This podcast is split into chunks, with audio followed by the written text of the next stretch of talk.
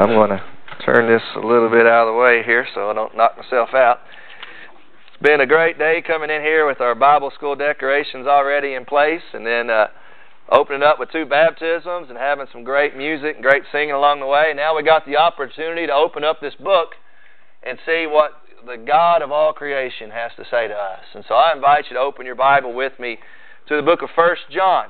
Not the Gospel of John, but the letter of John, First John uh, in the back of your Bible there towards the book of Revelation. We are continuing our sermon series through uh, John's letters. We're in 1 John chapter 2 this morning, verses 3 through 11. We know that life is oftentimes a series of questions. Some simple questions like, What am I going to eat today? What am I going to wear today? to other questions that are more profound. One of those profound questions that people will sometimes ask is, How do I know if he or she is the one. You know what I'm talking about? How do I know he or she is the one for me? And seeking to help provide answers to those questions, some magazines will oftentimes put out those compatibility tests. You know what those are? Where they, they ask a series of questions and, and the guy has to answer them and the girl has to answer them, and then you total up your points and see whether or not the two of you are actually compatible. Well, I have some doubts as to how accurate those tests are. Uh, but they do exist. But today we're going to see that the Apostle John offers a series of tests. And he does so throughout his letter. And, and the question that he is seeking to help us understand is this How do I know if I know God? How do you know if you really know God or not? Or sometimes we can ask, How do I know if, if someone that says they know God, how do I know if their faith is truly genuine? And John provides a series of tests throughout the letter to help us understand that important question. And we're going to see this morning in our verses before us that we can find assurance. You can find assurance of your salvation in your obedience to God's commands. If you are one who loves what the Lord has to say and you are one who desires to truly follow what God has to say, you can find assurance of your salvation through that obedience to the Lord's commands. I want to invite you to stand if you're able to this morning. We'll do so out of reverence for the reading of God's holy word. I'll be reading from the book of 1 John, chapter 2, starting at verse 3. And the Apostle John writes these following words under the inspiration of the Holy Spirit By this we know that we have come to know Him, if we keep His commandments. The one who says, I have come to know Him, and does not keep his commandments is a liar, and the truth is not in him. But whoever keeps his word, in him the love of God has truly been perfected. By this we know that we are in him. The one who says he abides in him ought himself to walk in the same manner as he walked. Beloved, I am not writing a new commandment to you, but an old commandment, which you have had from the beginning. The old commandment is the word which you have heard. On the other hand, I am writing a new commandment to you, which is true in him and in you, because the darkness is passing away, and the true light is already shining. The one who says he is in the light and yet hates his brother is in the darkness until now. The one who loves his brother abides in the light, and there is no cause for stumbling in him.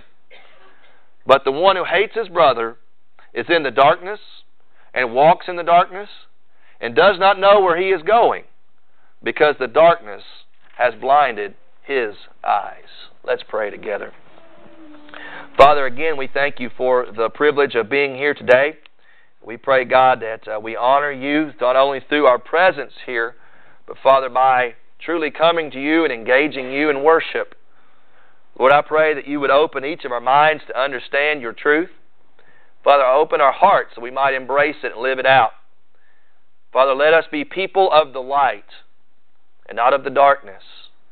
And Lord, let us find assurance by walking in that light as we seek to obey you and seek to love our brothers. We pray this in Jesus' name. Amen. Thank you. You may be seated.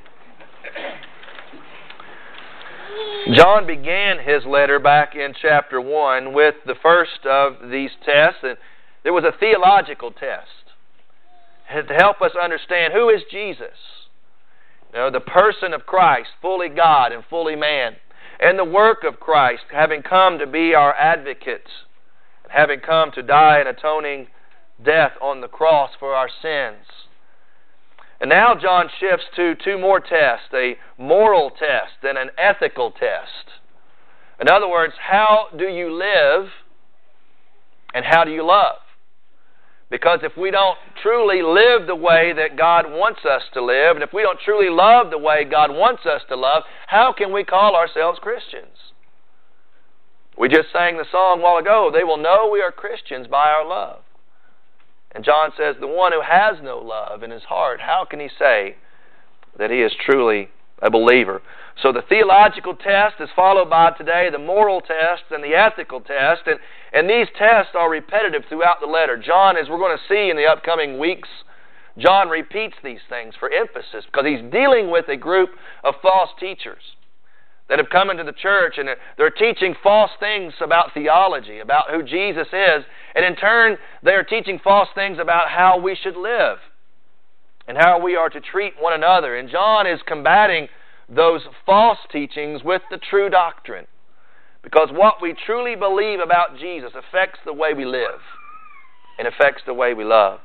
And he starts in verse 3 by saying, By this we know, by this we become certain the word know is a dominant, uh, a dominant word throughout John's letters. It comes 42 times. A form of the word know appears in this letter. 42 times in five chapters.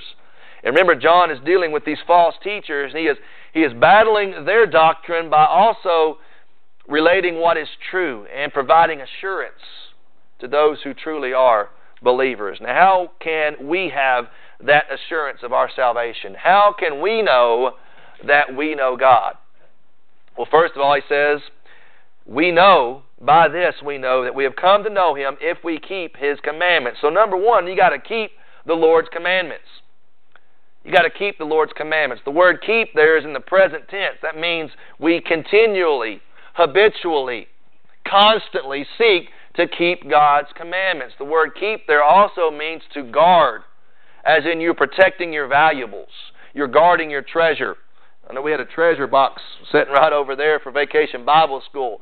And you're going to guard that treasure because you don't anyone you don't want anyone to take it from you. And that's the way we are to be as Christians with God's commandments. We are to seek to keep them, to treasure them, to, to love the commandments of God. They are not to be a burden to us, but a blessing to us as we seek to keep them.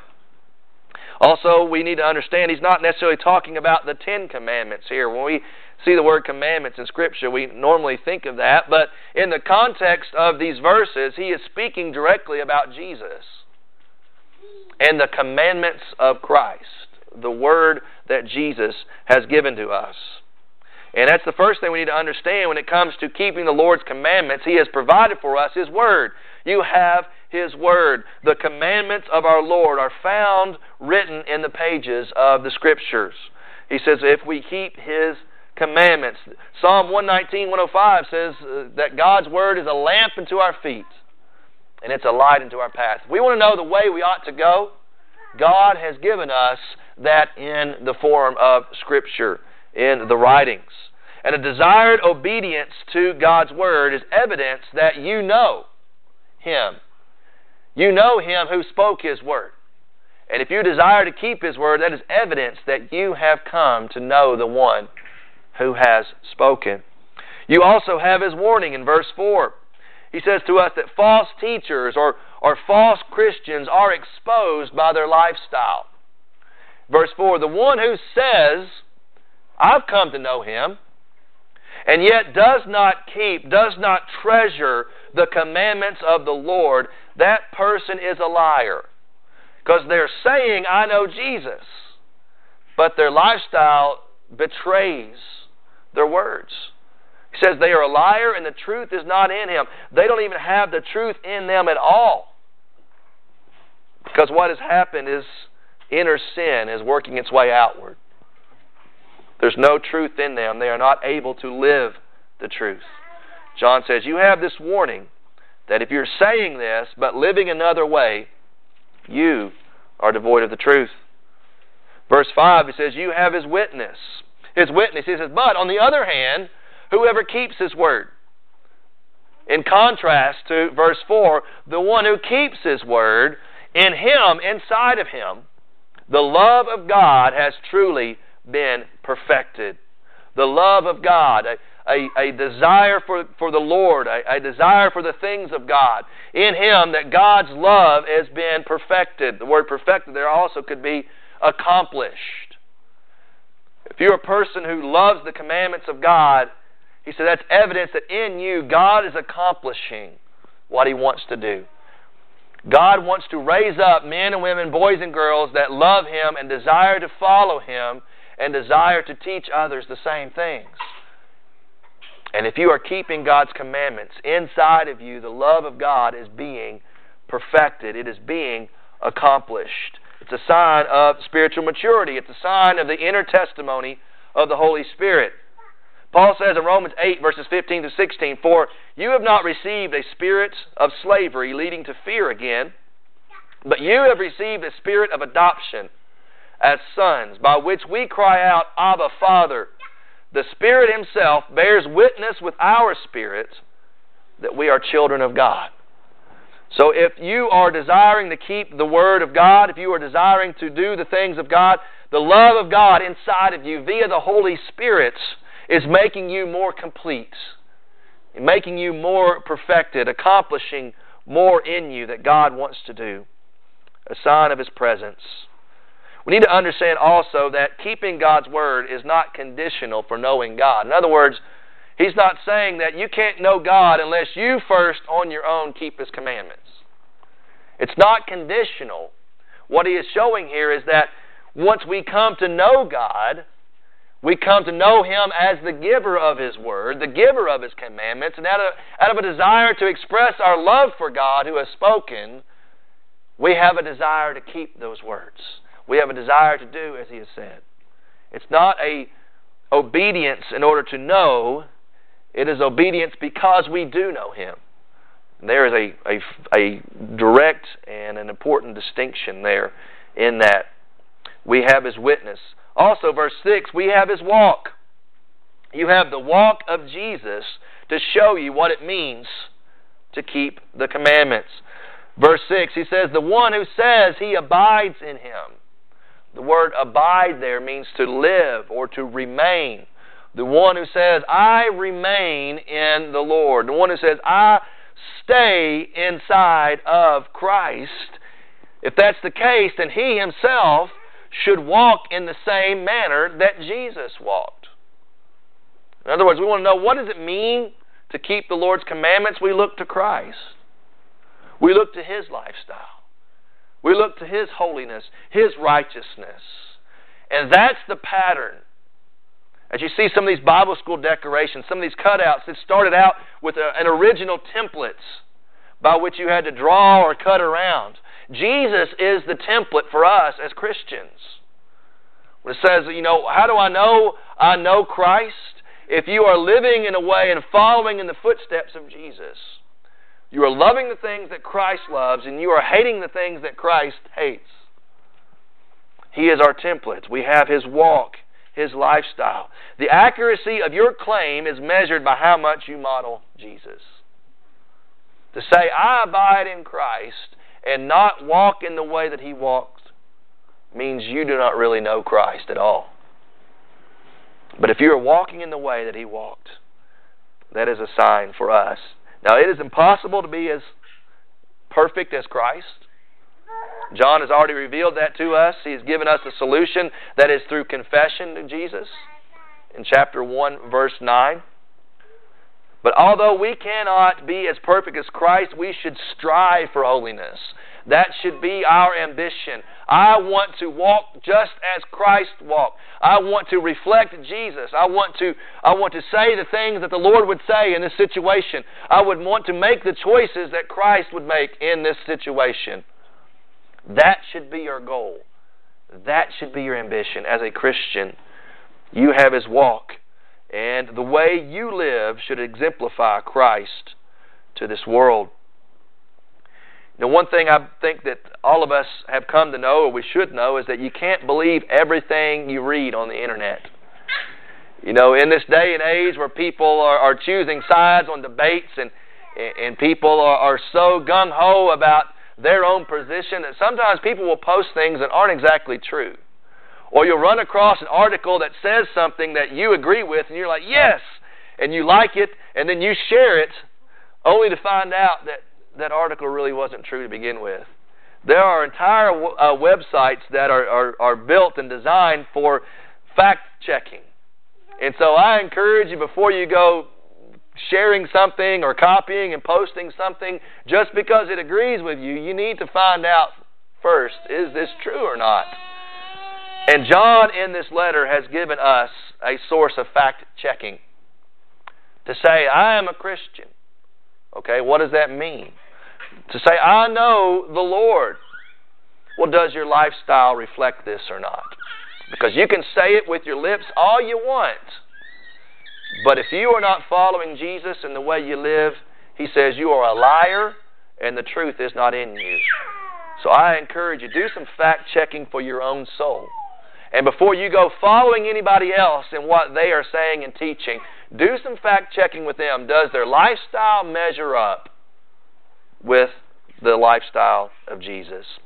Keep the Lord's commandments, and you will know that you know Him.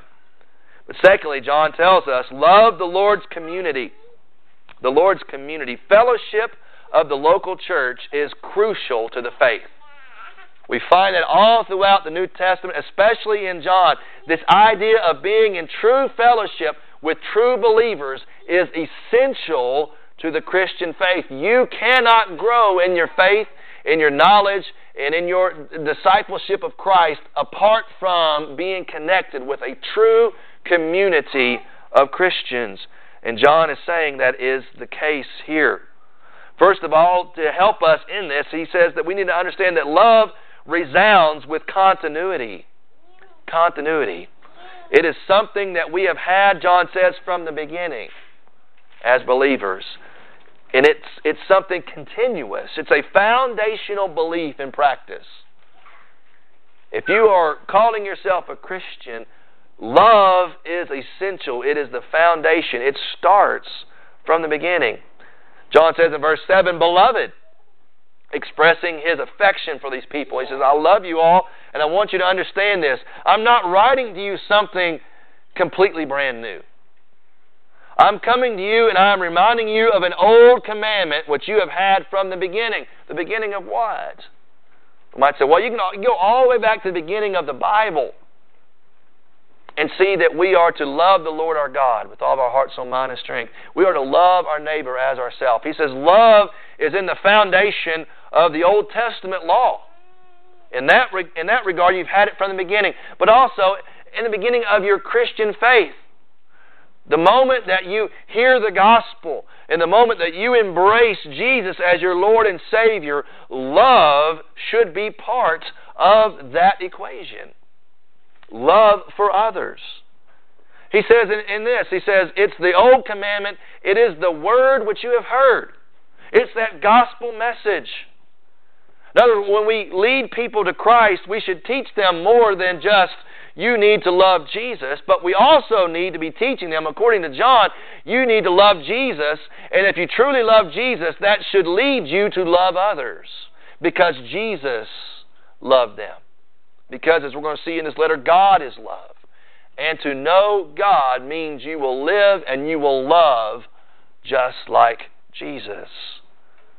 The word which you have heard, the moment of hearing the gospel, love should start then love should resound. Love should continue in your lifestyle. But then in verse 8, he shows us love reflects your conformity. Your conformity, not to the world, but your conformity to Christ. Love, he says, even though it's not a new commandment, love for the Christian, that love command is now intensified. There is a, a new meaning and a new thrust to what it means to love as a Christian. In verse 8, he says, On the other hand, I am writing a new commandment to you. Why? Why, on the one hand, is it old, but on the other hand, it's new? It's old because it's been there from the beginning, but it's new because we have a new emphasis. It's new because we have a new covenant. Because Christ came and fulfilled the old covenant and has inaugurated a new kingdom. And this command to love is new because we now have within us the presence of the Holy Spirit, the enablement to truly love the way God wants us to love. A new emphasis on love, a greater capacity we have now to love. He says this in verse 8 On the other hand, I'm writing a new commandment to you. It is true in Him and in you. If it's true in Jesus, but not in you, you don't know the Lord. But if this desire to love is in Jesus and it's in you, you are being conformed to Christ. You are being reshaped and refashioned to become more like Jesus.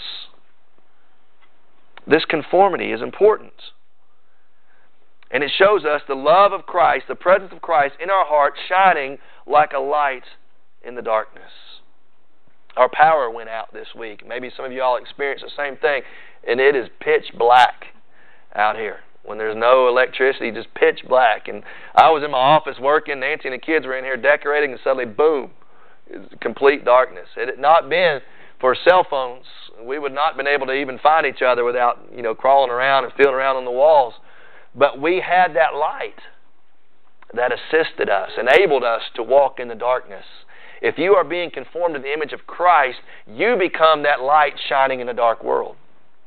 You begin to reflect the light of God to this dark world. You are being conformed to Jesus by the way you love. And he says, The light is already shining. The darkness is passing away. The light is already shining now. That means we are living in the world now that Christ has come and lived and died on the cross for our sins and has risen again.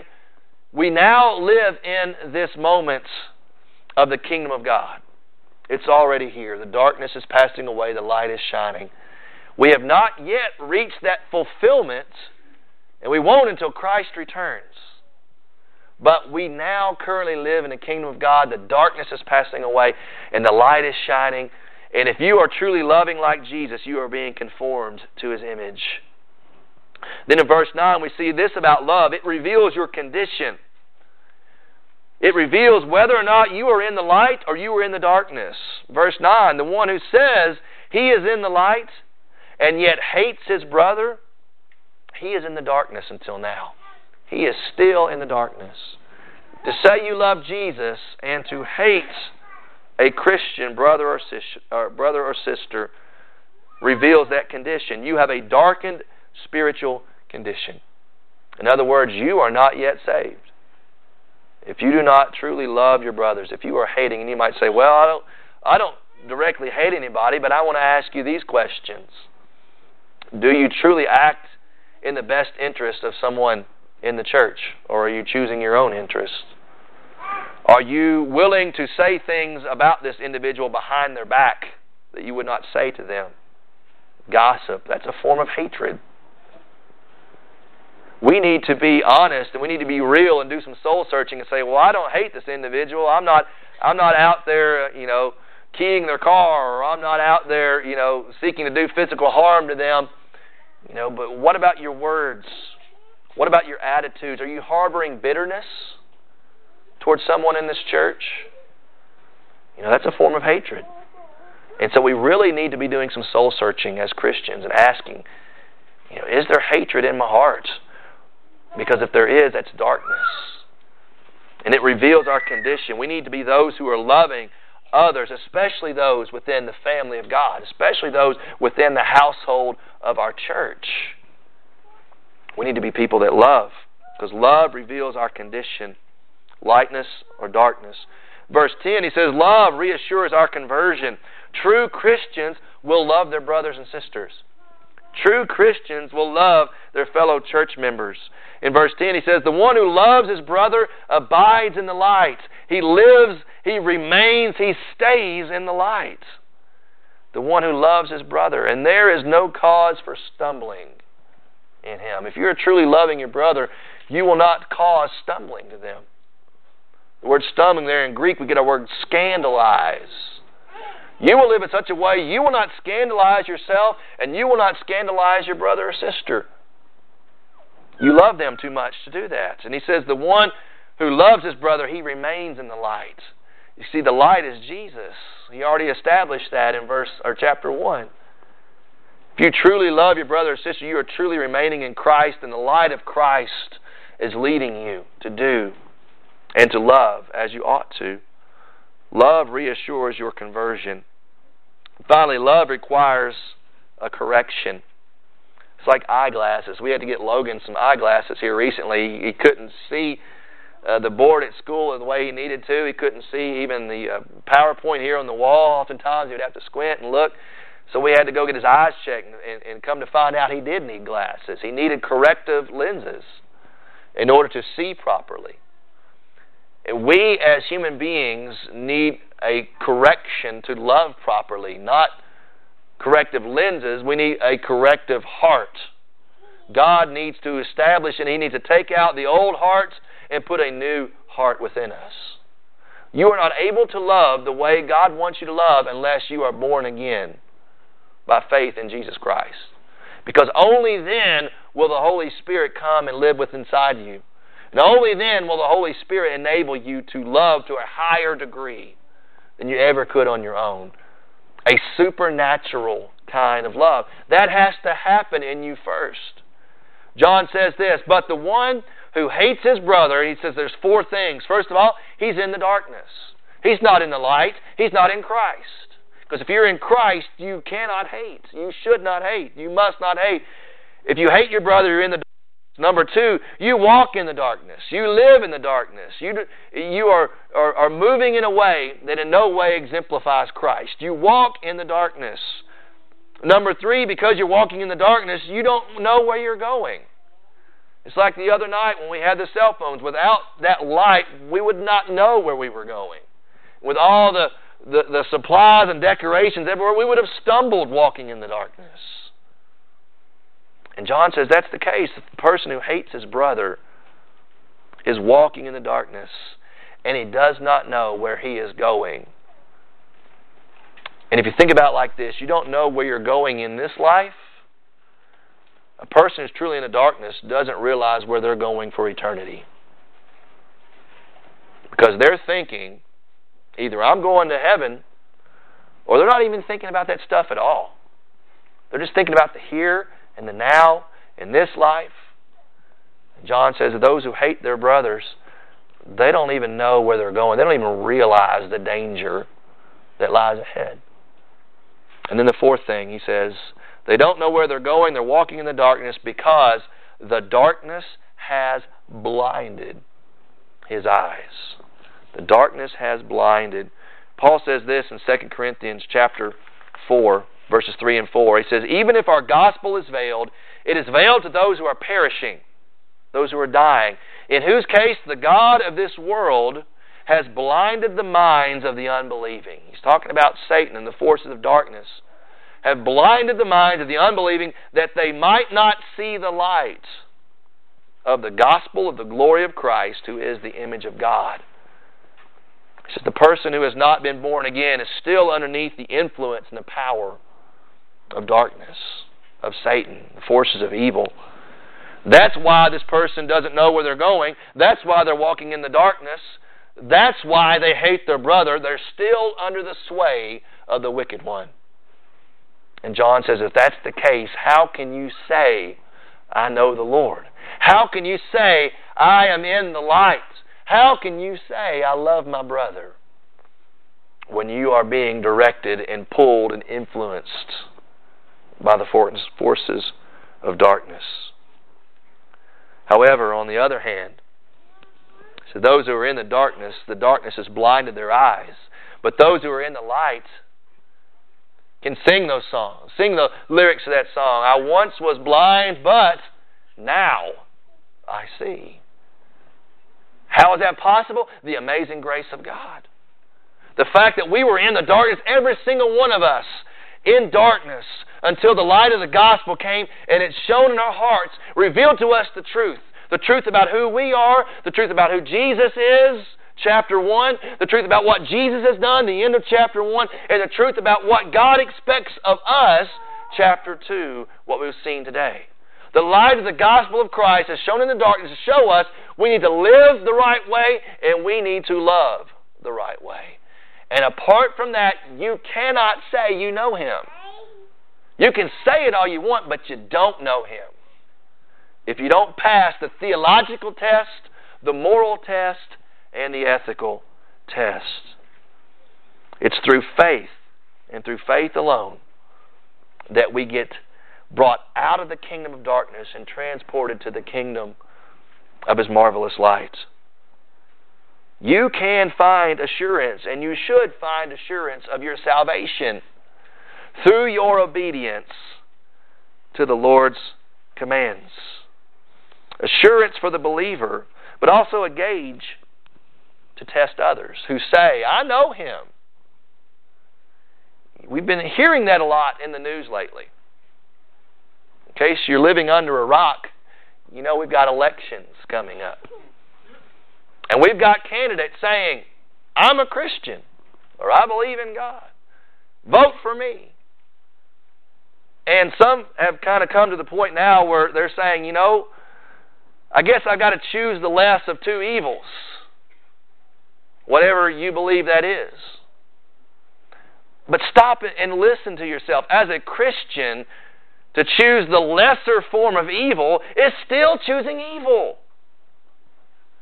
Christians should not choose the lesser of two evils. Christians should repel and be repulsed by evil and only pursue what is good. And so, what does that mean for us? That means we need to put forth those tests. What does this person believe about the Lord Jesus? They believe in the divinity and humanity of Christ. They believe Jesus died on the cross for sins. They believe Jesus was resurrected. The theological test, do they pass that? And how do you know that? You know that by their lifestyle, by their morals. Do they walk in the light? Does their life exemplify Christ? The things they say, the things they do, their lifestyle, does it exemplify Jesus? Do they love like Christ? Do they love like Christ? Through their words, the way they talk about other people, the way they treat other people. You know, when you think about that, the theological test, the moral test, test, the ethical test, and you look at the choices we have before us, and we throw up our hands and we say, What do we do?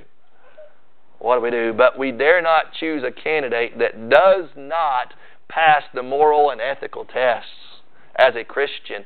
You might say, we're not choosing a pastor, we're choosing a president. But choosing a president means you're choosing someone in whom you will submit to and follow their authority and leadership for at least four years. As a Christian, do you really want to put somebody in a position where you have to submit to them when their lifestyle is completely contrary to the things of Christ? It's a tough decision. What do we do with that? I haven't made my mind up yet what I'm going to do with this. But I know I'm not going to make a decision because I'm choosing the lesser of two evils. That's just morally, as a Christian, I can't do that. I got to do something. I feel like it's my duty and responsibility to vote, but what do I do with that? I don't know yet. I'm praying about that, and I, I hope you're praying about it too. But what we need to understand is that a love for God in our lives and a love for God in the lives of others is demonstrated by obedience to God and demonstrated by love for others. It means you've got to love the Lord your God with all your heart, soul, mind, and strength, and you will love your neighbor as yourself. Apart from that, you cannot say, I am a Christian. A person can say it, but we don't need to believe it without the proof, without the fruit, the evidence. I think Charles Stanley in In Touch Ministry kind of sums this up well in their motto. We need to have a passion for God and compassion for people. We need to love God. And how do you know you love God? If you love His commandments and desire to follow His word and His will. You need to have a compassion for others. How do you know you got a compassion for others? If you are treating them the way that Christ treats them. If you are treating them the way that Christ treats you. That's true compassion. And if we do those things, then we will know we are Christians. The world will know we are Christians. We will find assurance And we will know by our lives, and we will know by our love. Let's pray together. Father, we come to you in Jesus' name again. Just want to praise you, Lord, for who you are and what you've done for us. We, we praise you, God, because you are a God who has spoken. You have revealed yourself to us in your word. We don't need to guess what it means to, to know you. You've shown us. Knowing you means we know your Son. We believe in and trust in your Son as he has been revealed in your word. Knowing you means that we submit to you and accept the death, the resurrection of Christ on our behalf. Knowing you means that we submit to your leadership, God, and we become transformed and become more like you. We are a work in progress, but we are a work. And there is progress if we are truly Christians. Father, I pray that we would love you love your word, and live in a way that pleases you, that we would walk consistently in the light, that we would confess our sin continually and confidently and trust in the blood of Christ, and that we would have a desire to live in a way that you would have us to live. And God, we pray that we would love the way you would have us to love. Love in a way that is tangible. Love in a way that makes a difference in others' lives, especially our brothers and sisters in the faith. God, I thank you that we have a church that loves your word, that we have a church that loves each other. And God, I pray that we would strive by your grace to love more and more and more, that we would not be satisfied with the level and the degree of which we have to love because, God, your love is infinite. Help us to grow in our love for one another. Lord, it all begins with that initial decision to accept the truth about Jesus and to surrender our lives to Christ. It's a decision each one of us need to make. And God, I pray if there is someone here today within the sound of my voice that has never accepted Christ, never surrendered to King Jesus, I pray today by the power of your Spirit and by the power of your gospel, God, I pray, bring them out of the darkness. Give them eyes to see. Give them faith to walk. Give them faith to see what cannot be seen otherwise. Father, maybe somebody here today has been challenged by watching these young people being baptized and saying, I've accepted Jesus, but I've never obeyed Him in baptism. Maybe somebody here says, This is where I need to be. This is my church home. This is where I need to worship. This is where I need to serve. This is where I want to plant myself. And this is where I want to follow Christ. I pray, God, if that's a decision needs to be made, today would be that day. Father, whatever decisions, whatever choices you would have us to make, requires our obedience. God, give us the courage to step out and the boldness to do what you are calling us to do. We ask this in Jesus' name. Amen.